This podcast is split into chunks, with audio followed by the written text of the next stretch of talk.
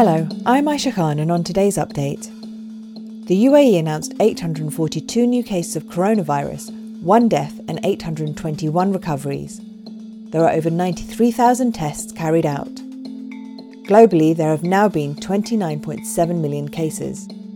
Symptoms that prompted the University of Oxford and partner AstraZeneca to pause vaccine trials were probably not related to the shot, according to letters sent to participants.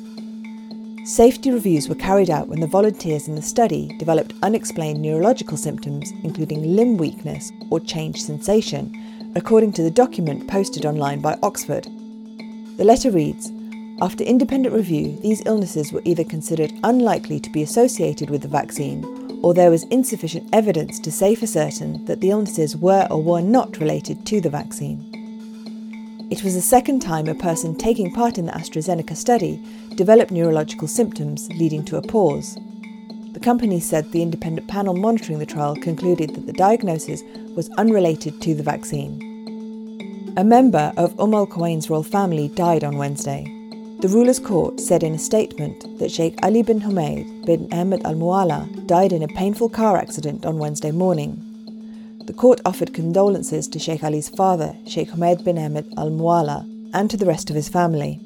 Messages of tribute were posted on social media by officials and members of the public shortly after the announcement. Dubai police saved a toddler after his arm got stuck in the suction drain of a pool in a private villa.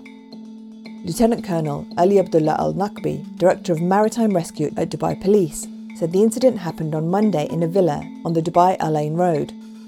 The parents called up the police operations room after they failed to free the child's arm.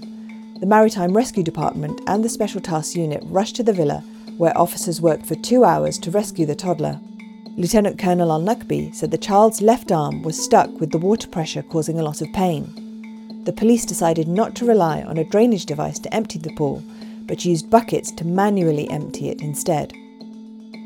Abu Dhabi Investment Office, which is responsible for bringing foreign investment into the emirate, is to set up the first of a series of representative offices in Israel.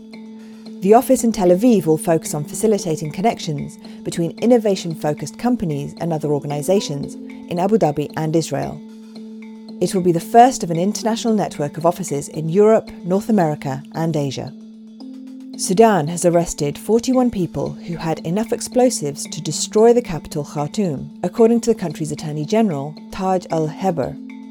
He did not say when the arrests were made or whether the 41 arrests belonged to any terrorist groups. Mr. Al Heber said the explosives included ammonium nitrate, the chemical that caused the massive explosion that ripped through the Lebanese capital of Beirut on August 4th. Jamal Juma, spokesman for the paramilitary Rapid Support Forces, said the arrests were made after an intelligence gathering operation on terrorist groups began last month.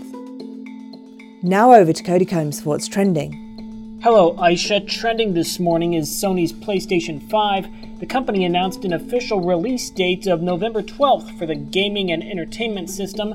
It also announced a price of $499. Sony says pre orders begin on September 17th at select retailers. Many analysts are saying this puts Sony toe to toe with Microsoft, which will release the new Xbox consoles on November 10th.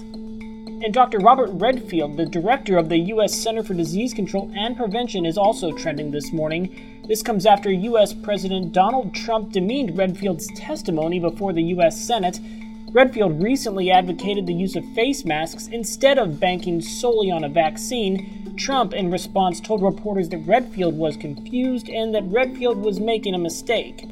Also trending around the world this morning is iOS 14. The much anticipated new smartphone operating system has officially been released by Apple.